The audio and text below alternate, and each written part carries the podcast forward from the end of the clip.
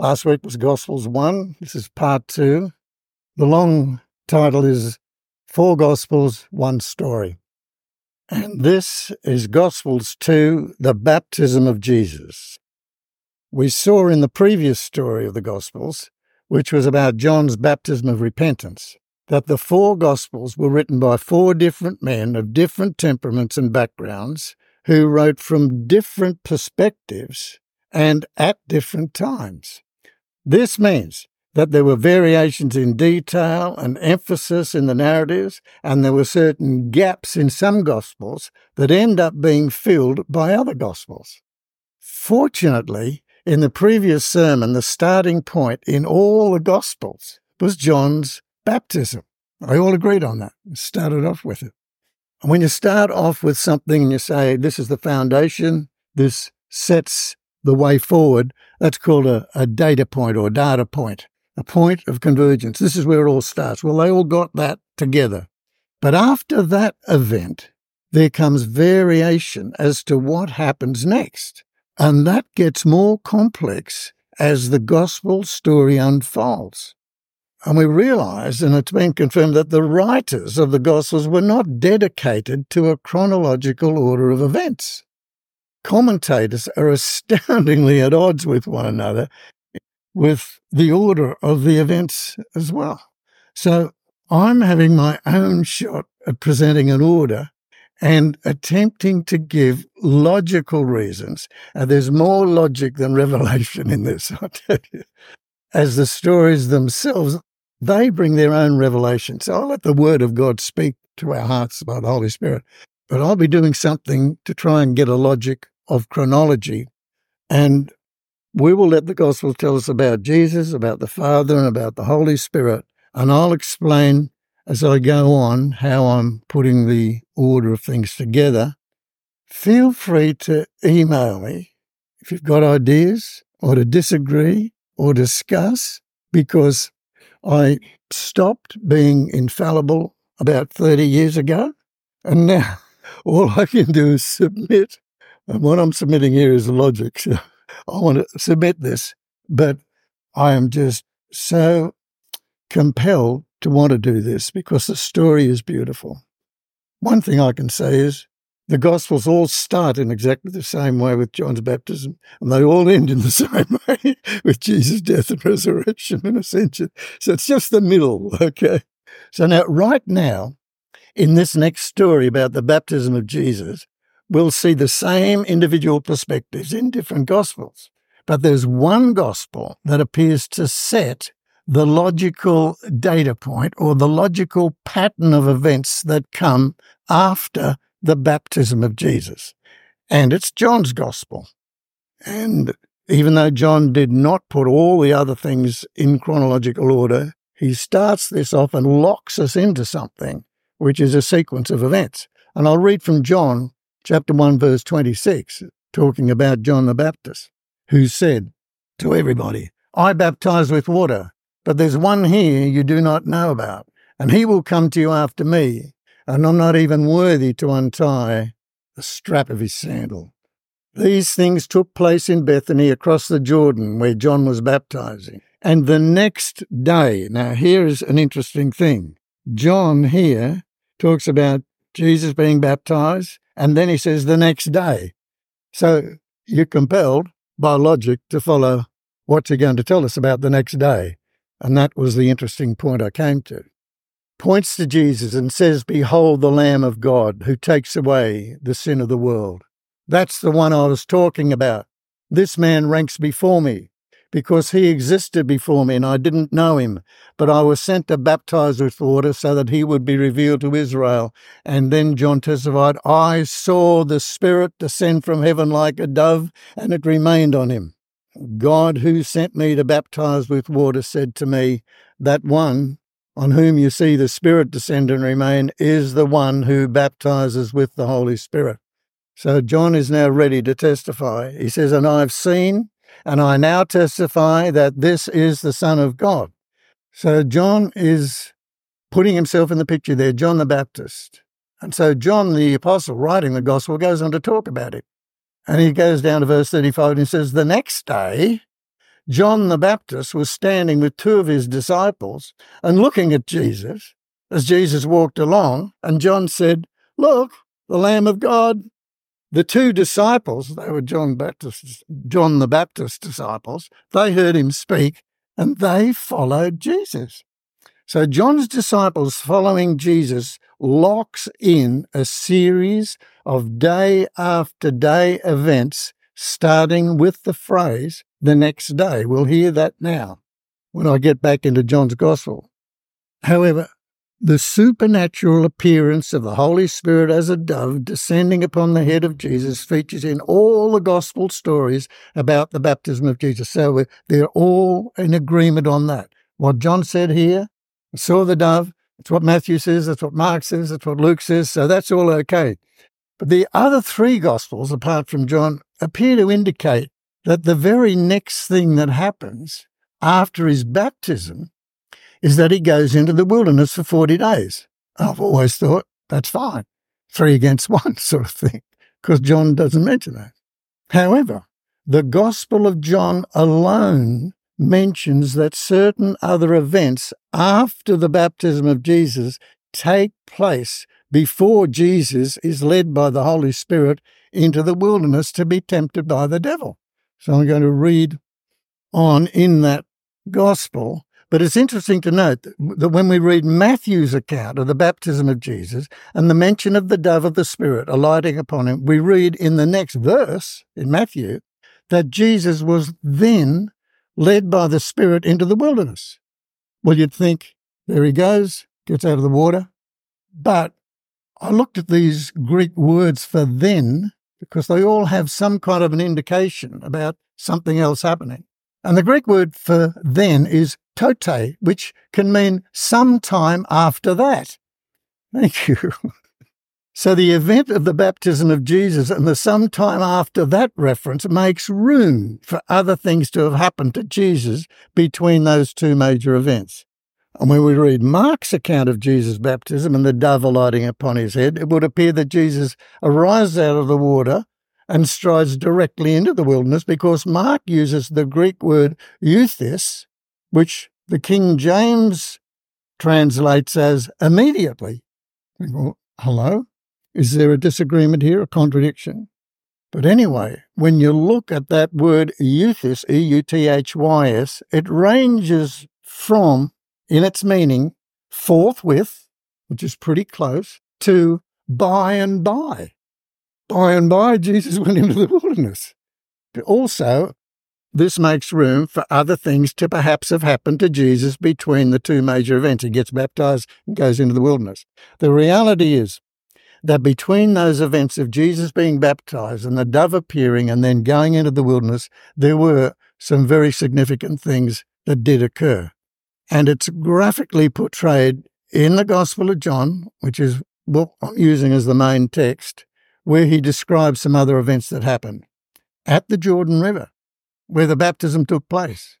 And then we see a number of next day statements. So we've got to stick with that. Next day statements before Jesus could have gone into the wilderness for forty days. So I'm going to read on in John again, chapter one, and I'll, I'll reread what I said about John the Baptist with his disciples.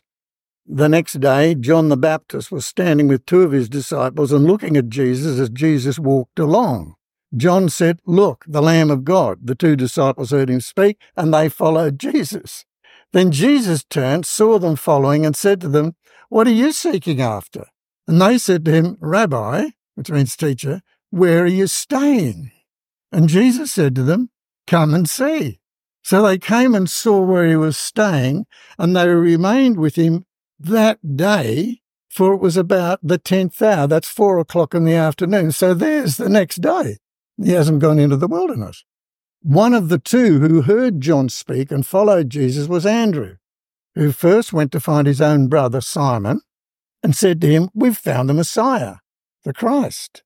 Then he brought him to Jesus. When Jesus saw him, he said, "You are Simon, the son of John. You shall be called Cephas," which means Peter.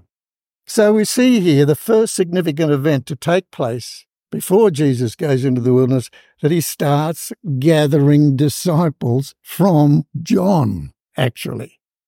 John the Baptist is still present at the river baptizing people. So we now continue reading in John, in verse forty-three. The next day. So we're locked into this now in John, because he's telling us this is what happened then the next day. And now there's the next day.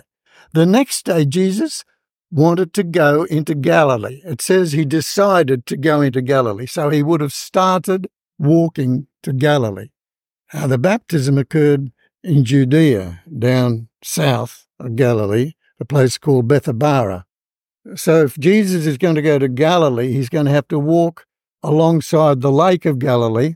That's where the Jordan is, along the beach, if you like, right up to the land of what we call Galilee of the Gentiles, where Jesus lived. And it says, on the way, he found Philip that day and said to him, follow me. Now, Philip was from Bethsaida, that was up the top end of Galilee. But there would have been all of these people gathering to follow John, watching him do the baptisms. And now Jesus is there as the focal point.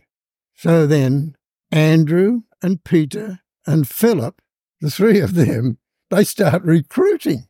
It says they went looking for Nathanael, and they said to him, we've found him, of whom Moses in the law as well as the prophets wrote, Jesus of Nazareth, the son of Joseph.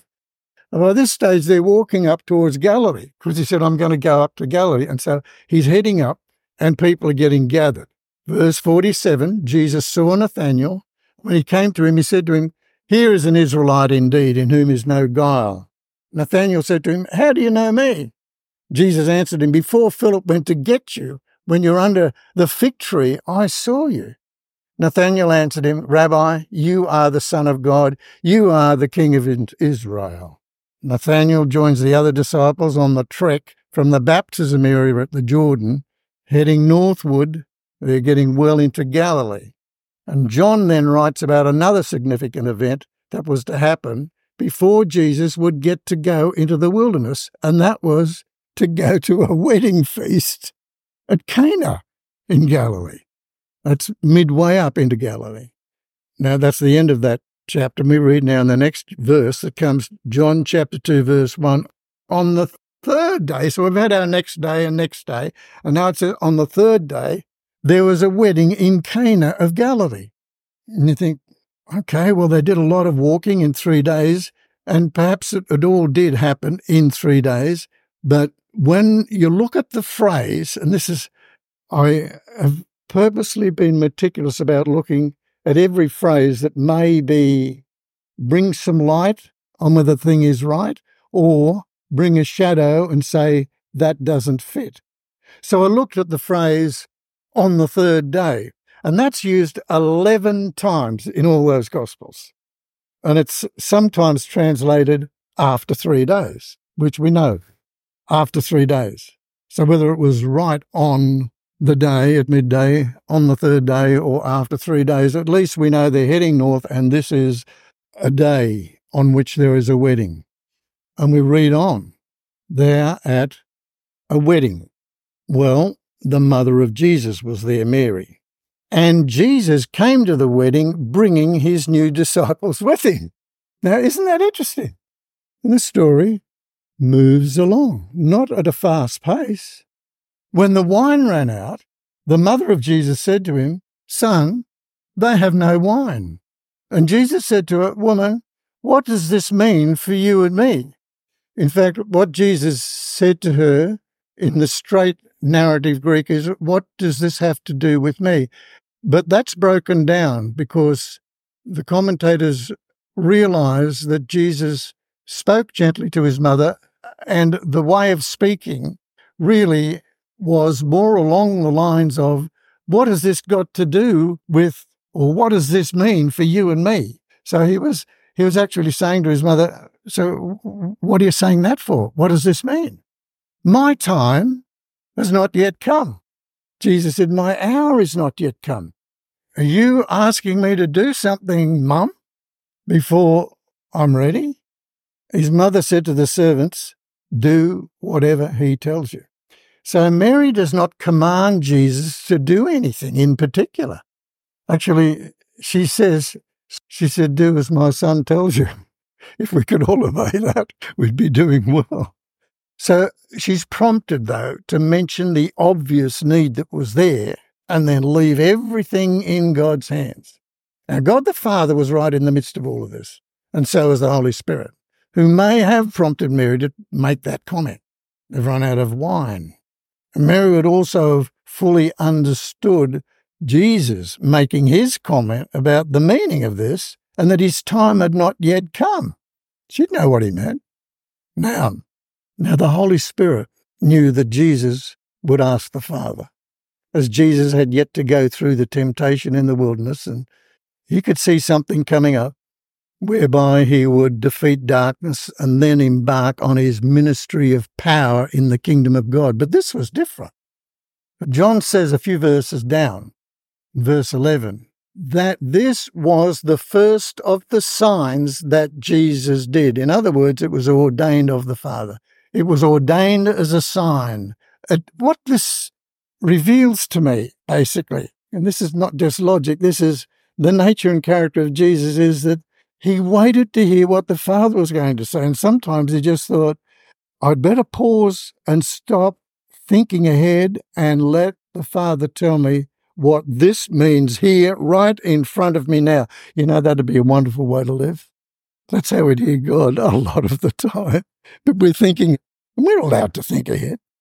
But Jesus only did what the Father said.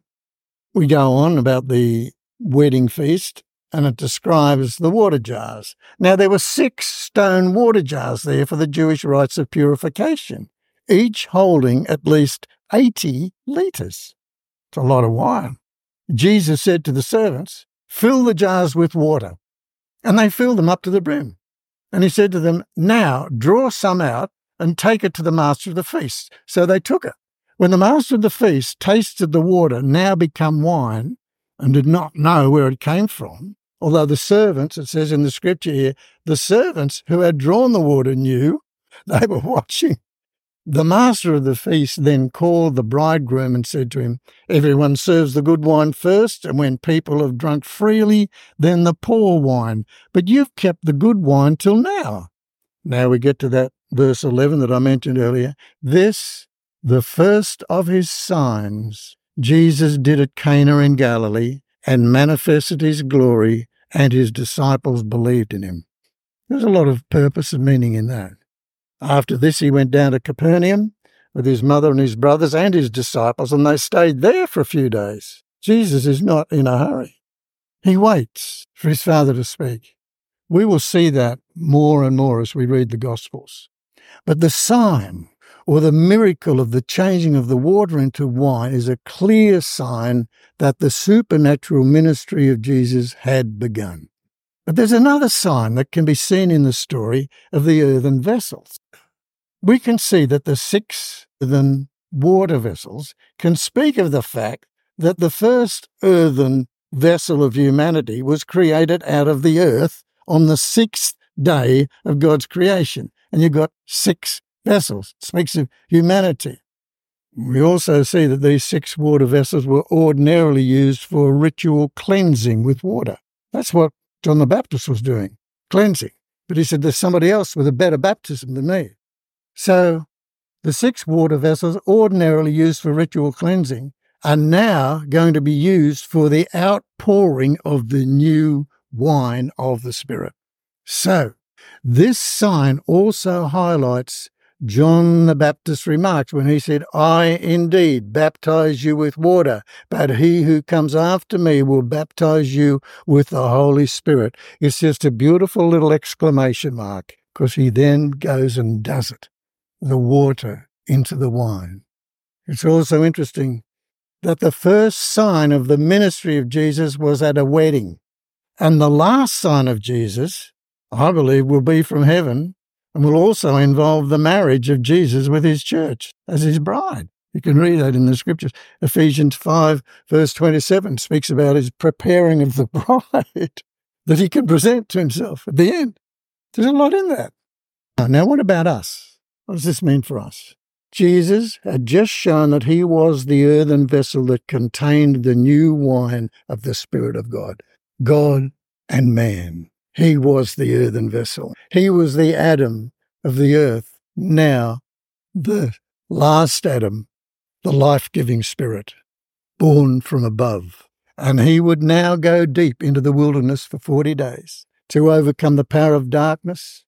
He'd then return in the power of the kingdom of God to Nazareth, because we'll see that that is very clear that after he came through the testing in the wilderness, that he walked back home on his own, actually, doing signs and wonders, overcoming, healing, and doing miracles. He'd overcome the power of darkness.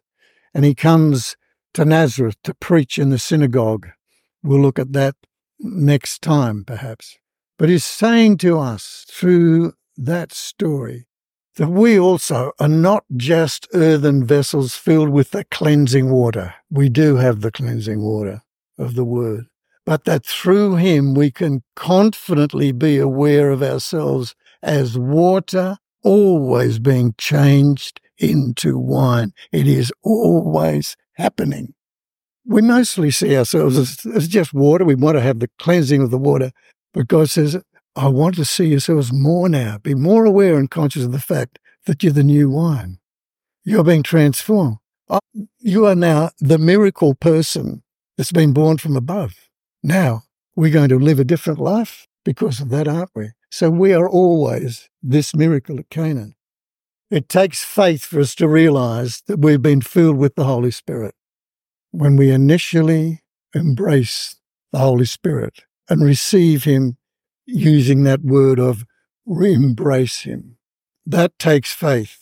And it takes faith to know that we can be always ready to pour out of his life-giving Spirit to a needy and disordered world around us. So that was a sign, and for us it is an encouragement. We've been filled with the Spirit. We're being changed from water to wine every moment that we want to exercise our faith and say, Lord, fill me again. Keep being filled with the Spirit. And not only that, keep being poured out to the world around you. It's there to be done. Amen.